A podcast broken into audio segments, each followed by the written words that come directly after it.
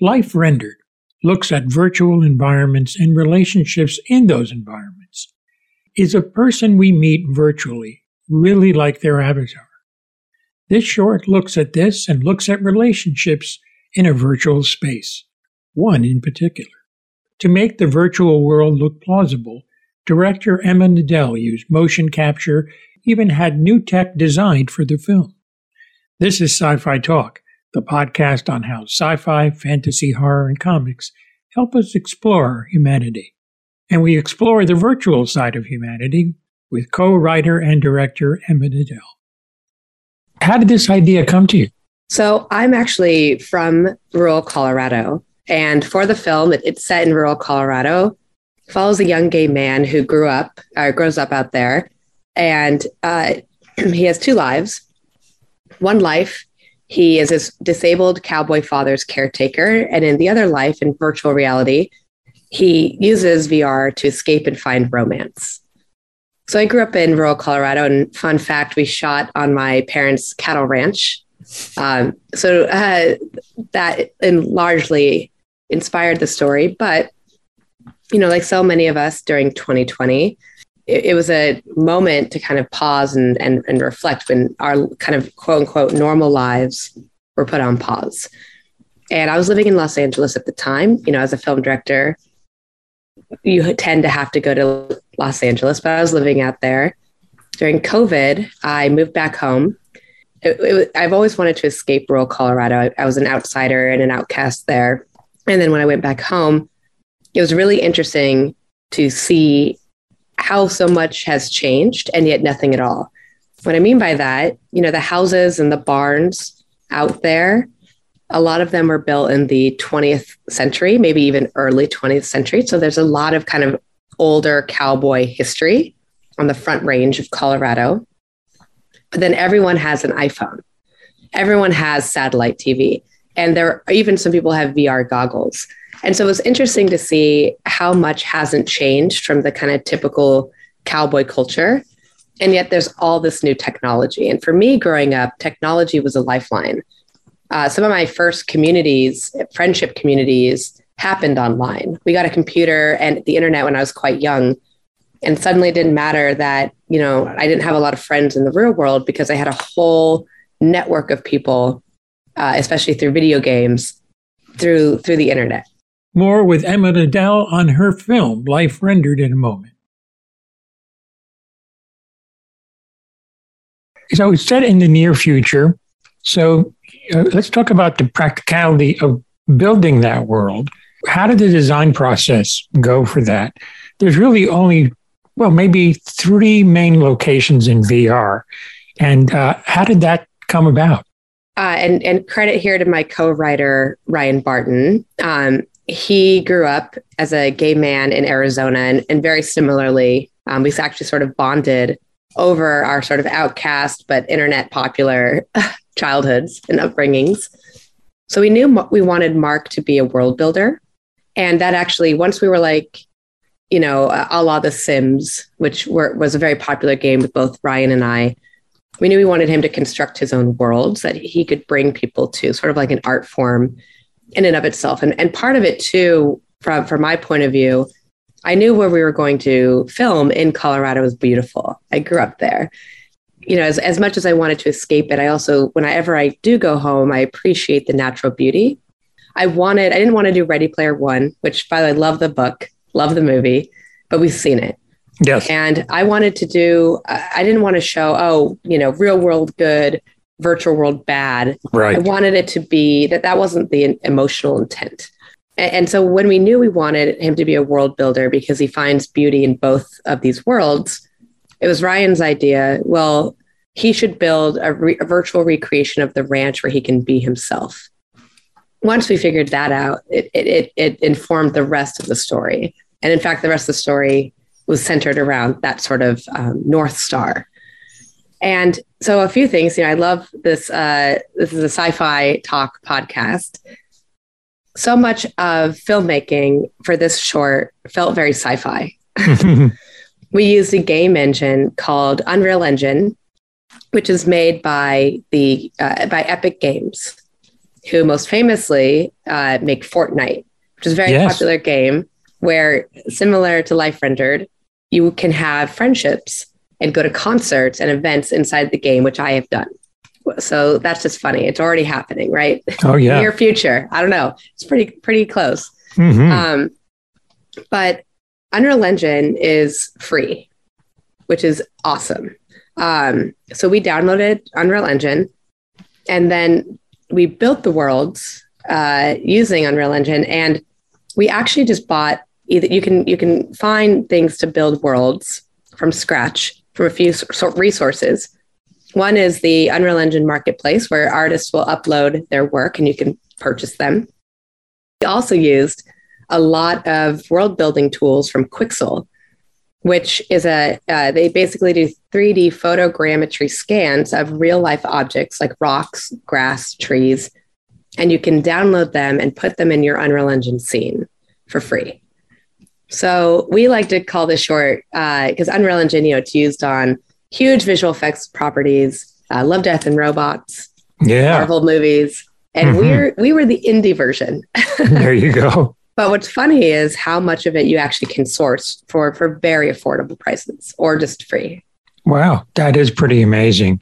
Yeah, there's a theme uh, that's interesting and about that kind of underlines the film, and it's so true about the virtual communities. And there's several of them. We won't give them and some of the others plugs or anything, but essentially people go in, and, and this is from my own experience from journeying into those worlds too.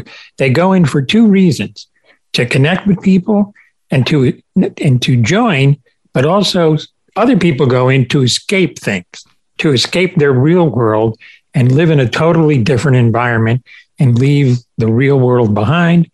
And I think you explored that really well in this film. And even though it was brief, it the message hit home. And and I go, boy, that's so accurate. That is so accurate. And I really appreciated that. Thank you. As as much as technology has connected us, there's a, an equal and opposite effect of it too, where it has made us, including, you know, all of us, myself, in, extremely lonely. And it's this very sort of weird duality. Yeah. Um, you can you can easily connect with anyone in the world right now. And yet, for some reason, we've never been lonelier. Mm, that is so true. So true. I saw from production stills, you used some motion capture, and credit to capturing the, the actors in V R that essentially look like them. Yes, a little enhanced, because that's what V R does, or those communities do. You always look a lot better than you do in real life. Was that part of the software you downloaded, or this was different? You had to probably go mocap on that. Yes, this, so you can have your own mocap setup. We used a professional stage. Um, our, our production partner was Riot, uh, Riot Studios in California. So we had, they had motion capture suits. And we also worked with this company, Cubic Motion, which is sort of the leading facial capture animation company that is also part of Epic Games. So it all sort of stayed within the family, which was great. And Cubic was amazing. Um, they do a lot of the facial capture for Love, Death, and Robots. So it was really cool to be there. There you go. Izzy Darling. But so what, I mean, that was one of the kind of big selling points for how we even got, you know, Owen Teague, who's a really big actor who played Mark. Yes. He'd always wanted to do motion capture. Uh, and this was, you know, we're, we're going to design a custom rig for your face. Get to play around with this. Uh, it was my first time directing motion capture as well.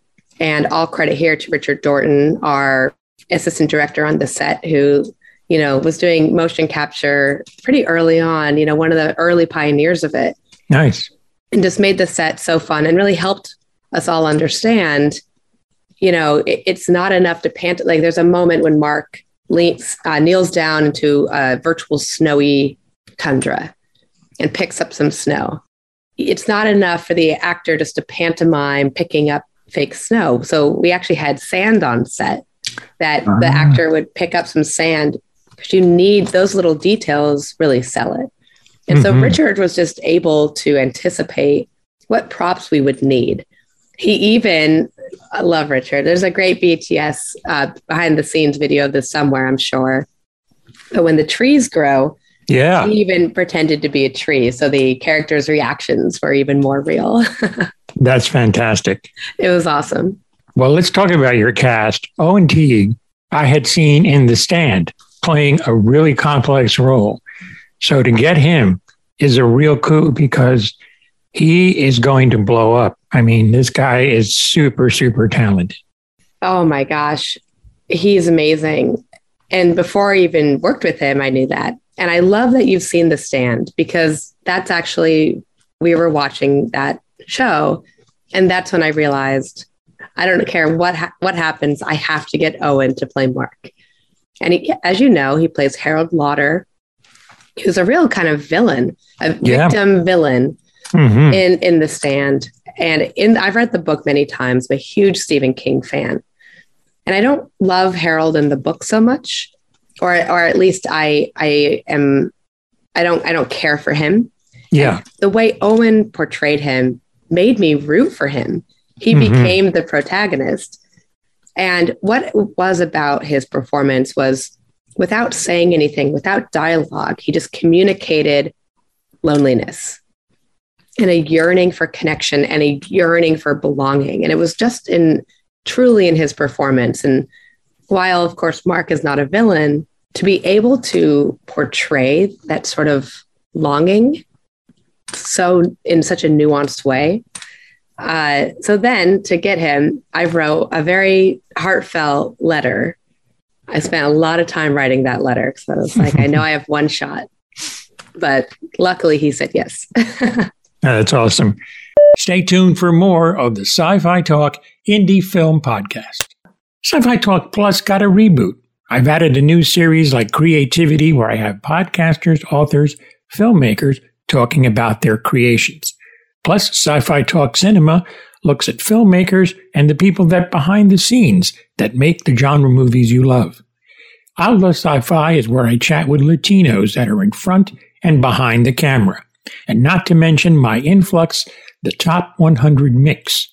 It's my top podcast selected by the listening audience who will have their voice heard in any podcast on Sci-Fi Talk Plus. Exclusive series, uncut episodes, fan-driven content, all on Sci-Fi Talk Plus.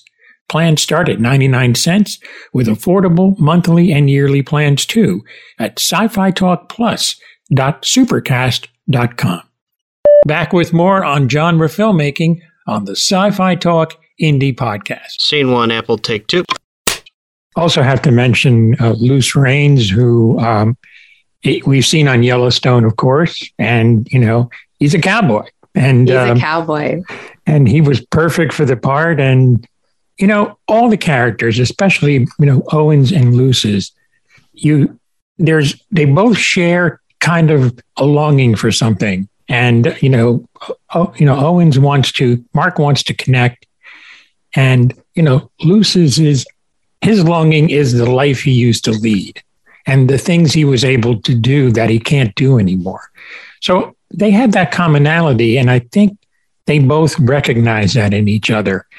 And for a short film to do all of that and, and also everything else that's going on, it's amazing what you were able to put into it. And that's really good storytelling. I really have to commend you on that. Thank you so much. Thank you. Uh, so much work went into this film. So to hear someone appreciate and acknowledge all that work and all that intent is why I am a filmmaker at all. So first of all, Tony, thank you. Luce, I want to talk about Luce Raines for a second, because he is a legend worth a podcast episode of his own. No doubt.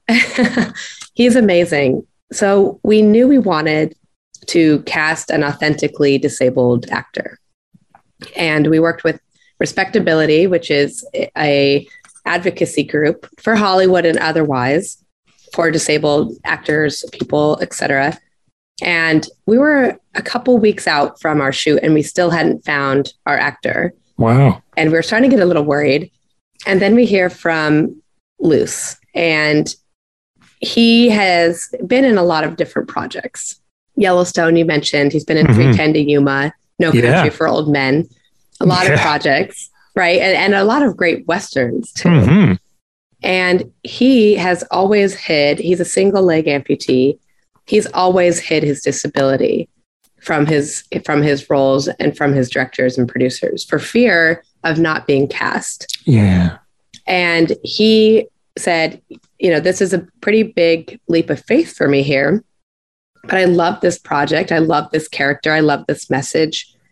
I'm ready to go outside my comfort zone here. We worked also very closely together to make sure the script was authentic to his experience. So there were some rewrites there just to make sure that felt like it was real. Yeah. Um, especially for him. And he brought such a beautiful nuance to this character. And, you know, I feel like one thing I, I do love about this film, and, you know, I'm from cowboy country. I know cowboy country very well. It is a very masculine, very strong culture. And, you know, you see in films like Power of the Dog or Brokeback Mountain, the idea of, of sexuality and, and masculinity, you know, kind of those two dualities. Yeah. Which, no shade on any of those films, though can, those can be very real. But the aspect of strength, of masculine strength I wanted to explore here was one where you you can be equally strong physically as you can emotionally. And Luce really showed that, of a, a real cowboy and a real father and a real man loves his child no matter what. Yeah. More on Life Rendered in a moment. He had some really powerful scenes. I won't give too much away, but the scene with the picture, I'll just say that, was um, you really felt, you know, his emotions came through, and he did so much with so little. He didn't have to do a lot. You know, you connected with the guy, and really you connected with both of them. You know, you really, you knew what they were thinking, you know what they were feeling. And that's so important, especially when it's a short film. You don't have a lot of time to develop that. Also, I want to talk about Armin Taylor. And, and in some ways, he has a difficult part because this guy we don't know very much about. So he, he he's going into V R kind of um, under certain parameters. And so that, I would think, is even more challenging for an actor because you don't, you're hiding everything. You don't want everything to come out. So talk about casting him and, I guess, directing him, and how did you kind of steer him in the direction to go that way? I, obviously, it's in the script, but. That's a great question. Armin is incredible. He's a he's a big uh, motion capture and voice actor. Oh, cool. And we knew that uh, we wanted to pair Owen, who played uh, Mark in virtual reality as well. We wanted to pair him with an actor who's pretty experienced in mocap. We auditioned a few actors, and Armin immediately, and it was all over Zoom because COVID. Of course. And the moment I heard Armin's voice, I knew it had to be him. Because what we see through him, and, and by the way, he's as tall as Kane is and as big. Yeah, okay.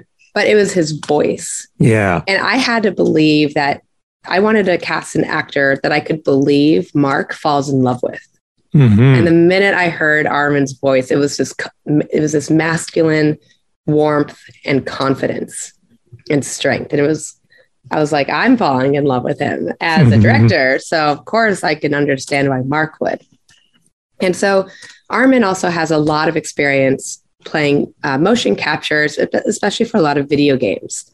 So he was great. He knew to move around. He knew not to just, he, he always on set without sometimes me even prompting him. And the way I like to direct is a little improvisational. Let's get all the safety takes done, but then let's play around and and find something together.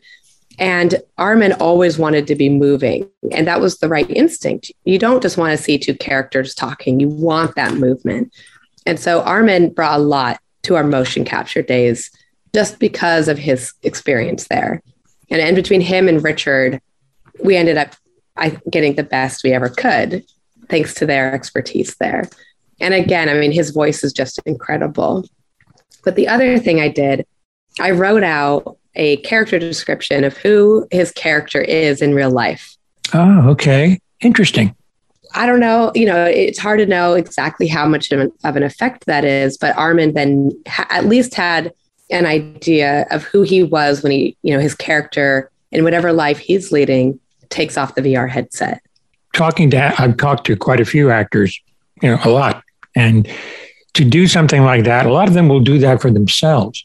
But the fact that you did it, because you obviously want to influence the performance a certain way, uh, and still give him room to play, uh, is so important, because this way he knows exactly who this guy is going right in.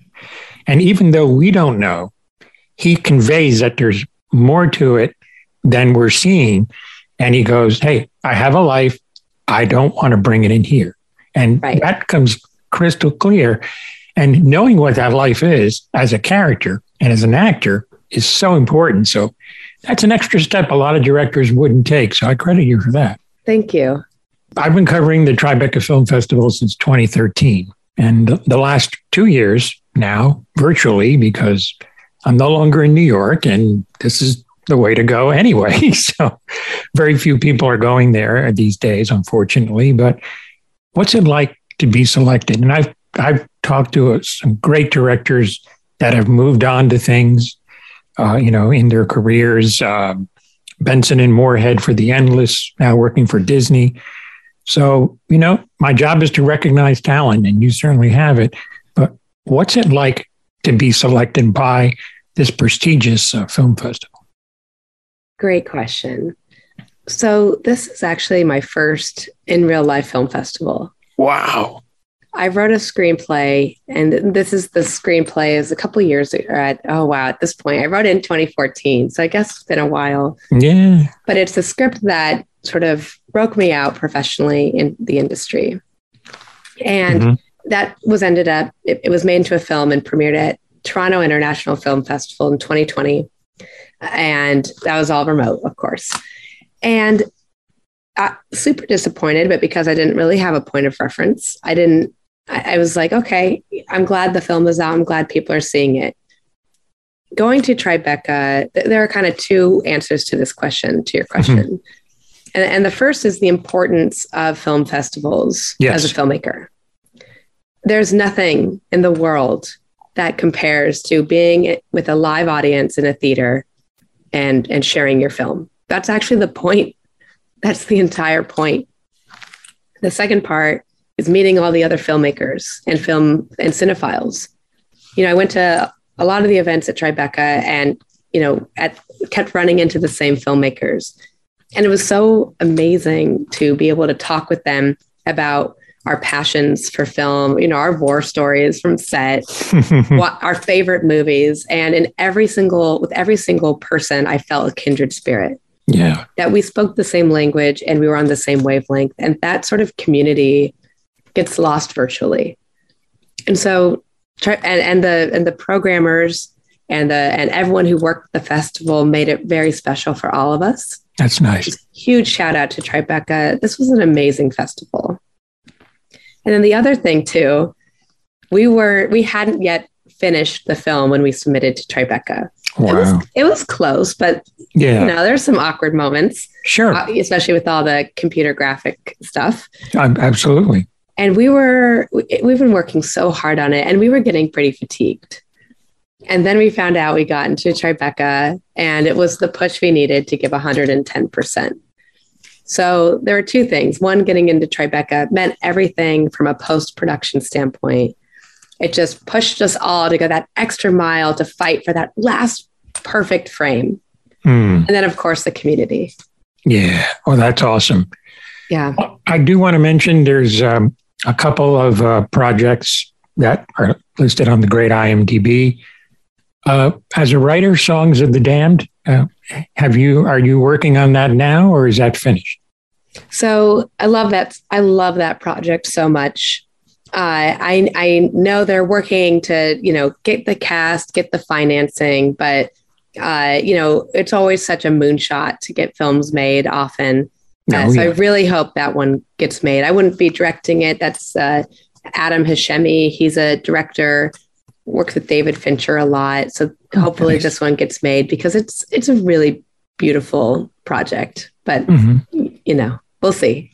Yeah. And also there's, uh, it's, It's listed as an untitled Patrick Asborne fantasy project, which obviously gets my attention. So uh, where's that? Have you heard anything about that? So we... Uh, and Patrick's awesome. He's also now working a lot with Unreal Engine. So it's been awesome to kind of, our paths have been crossing a lot. That's nice. He's an, I mean, for those of you who haven't seen Feast, you mm. got to watch Feast right now. It's his Oscar winning short film from a couple yeah. of years ago. And he's, he, uh, I don't know much about it, but he's working on a project called Tape Deck, which is two D animation inside Unreal Engine. Wow. So I'm really excited for that. And it just sounds like a beautiful story. So our our Untitled Fantasy project, uh, unfortunately, I don't think will get made. There were two, two competing projects at Netflix mm-hmm. with the same idea, oh, and the okay. other one got a bigger actor, so they went with that one. Oh, wow. Listen, the ho- Hollywood, you love it, but it can be a painful place. Yes, I hear you. I totally hear you. This movie could easily be expanded to a full feature. Is that something you're thinking about? You can even do... You can even do it where it's almost an anthology where you look at different characters from different points of view and their V R experiences too. Yeah, totally. And I love that idea as a feature. Obviously, I'm open and I would love to explore turning this into a feature. I have another feature script that I'm working on right now that I'm really excited about. So hopefully that will be the, the one to be my feature directorial debut. And then beyond that, Uh, also working I during COVID, you know, Hollywood shut down. I had two projects that I loved so much uh. due to COVID were also, you know, put on the permanent back burner. And so during this time with a lot of uncertainty, I started working on a book. And so hopefully I'll be going out with a, that book soon. And, you know, in Hollywood right now, there's a big draw toward ad- adaptation. Oh, yeah. Which, you know, at, at one point as a story, as on one hand, as a storyteller, it can be very frustrating. On the other hand, well, I've just made some I P of my own. So there you go. You know, you always have to be out as a storyteller. And I think the other thing that's nice about writing a book first is a screenplay. And I've written four screenplays professionally for different directors and studios. And for various reasons, a lot of them, all of them w- may not get made. Mm. But what's what's really nice for a book is that it's done. Yeah. Yeah. When I write the end on it, that's the final product. And yeah. I, I definitely have an eye toward a- adapting it into something else. But it's also really cathartic to be able to say, here's the end product. I can't wait to share it with audiences or f- with readers. Absolutely. Oh, that's yeah. great. Just in closing, as a as a filmmaker, who are some of your influences? I feel like one of the things I love about film is is how right when I feel like, oh, I don't know about Hollywood, it's so hard, I'll watch something or rewatch something and get inspired again. And that's the power of cinema. Okay. But some of my favorite filmmakers of all time, Alejandro Iñárritu. I love I I I love his I, I love everything he does as a director. Um, he has a, a beautiful way to fold in, you know, all these different facets of humanity and of, and of genre.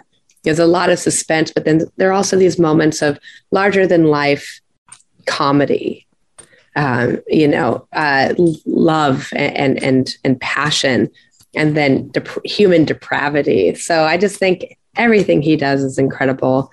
I also love Guillermo del Toro. Oh. You know, as a as a sci-fi fantasy oh, man. nerd, I, Pan's Labyrinth, I think, is the oh. perfect film. Masterpiece. Masterpiece. It, I, I watch it probably every year. Mm. Um, I really, I, I think lately, too, what's been really fun are the movies coming out that get me excited to be working in film today. Yeah. Uh, David Lowery's The Green Knight, mm, yeah. which which has a sort of kind of indie, quiet feel. But mm-hmm. it's the most epic scale. And it's a really good example of visual effects, not just for big Marvel action hero scenes right. or for fight scenes, but using amazing visual effects in, in ways to, to really wow and to push cinema toward something new. Mm. So I love that film. And then I'm so excited about this film. Everything, Everywhere, All at Once. Yes, yes. It's one of the best movies of the last, I mean, certainly the, of the last twenty years, if not more, by the Daniels. Um, yes. I, I'm still thinking about that film. But, you know, the other thing, uh, as much as I love these kind of big visual effect films, and I do, and these kind of epic films, another one is Mad Max Fury Road. I, I've seen oh, that film six yeah. times in the movie theater, and it's not enough. Yes. Well, they're filming Furiosa, so there you go. Oh, it, it, I'll be there. Oh, and Dune. Oh, my oh, gosh. Yeah. Denis Villeneuve. I mean, oh. him and Alejandro Iñárritu are my, oh, I hope my to God. be like them. Yeah. Oh, my God. Yeah. yeah Dune was the best movie of the of the of last year. Um, great influences. No doubt about it. But well, I also well. love the Chloe Zhao's The Writer. Mm. To me, that's one of the best films. And it's one of those films you can't recreate, right? It's a flash in the pan of, of brilliance, right time, right place. Yeah. Where it's, it's part documentary, part narrative, and just so fundamental. This question of passion and purpose and mortality. Yeah. It's a perfect movie. And there are no visual effects. It's no. just it's just perfect. Well, it's story. And that's really the main thing, isn't it? Yes. There has to be a story. And yeah. um we've had the pleasure here of talking to Emma Needell, and let me tell you, you're a storyteller first and foremost. That's what I think a good director is. The future is very bright for you. And uh, when I heard about this, and then when I saw it, I go, oh, there's something there. There's, there's something there. Because to take a short film and to layer it the way you have, and to have all these little character nuances that take you into their mindset, who they are as people. That is so important. And frankly, I've seen some big budget movies that have forgotten that very simple rule. And it's like characters come and go, and you really don't care about them because you don't get to know them. So I, I love independent cinema. That's what I concentrated on when I covered Tribeca. And I still, I still do. And uh, it's great to meet these directors. And you know, down the road, they're going to be doing, uh, you know, amazing things. I met Gareth Edwards that way, you know, cool. the, you know, Benson and Moorhead, for example. And I'm talking to another director who's on her way, Jennifer Reeder, a little later. It's just, you you know, you know, my job is to find those kind of people and uh, watch them spread their wings. And I, and you go, yeah, I I knew it. I know. So, I love that. I'm going to take that, and that'll be a great motivation to keep working. So you have I, to keep working. Perfect. You have to keep working. No, you're you're in the right place, doing the right thing. No question about it. Thank you. That means a lot. Yeah. Oh, it's Life Rendered. Where can uh, besides Tribeca, where can people see it? Uh, hopefully, I, the Tribeca link. Mm-hmm. You could watch it at home. I may have expired now that the festival's over. Yeah, yeah. We have a few more festivals we're going to be hitting, uh, and, but hopefully soon you'll be able to watch it. Uh, but I'll be announcing on my Twitter, which is just Emma Needell, uh, as well as my LinkedIn. You can find me also as Emma Needell. Uh, I'll be make. I'll be sure to keep announcing where you can find the film, and hopefully there will be some more digital screeners that people can check out. Yeah, everybody should see this. This is a really good film. No question. No question. Thanks, Tony. This film was part of the Tribeca Festival in twenty twenty-two. And a reminder that Sci-Fi Talk Plus continues its special offer for you, but also anyone you know. There's over nine hundred episodes, commercial-free, uncut, and even special programs. The best part, it's free. Not to mention, there's now video available as well. That's exclusive. Click on the link in the show notes for a free lifetime access. But this special offer will expire, so take advantage of it. This is Tony Tolato.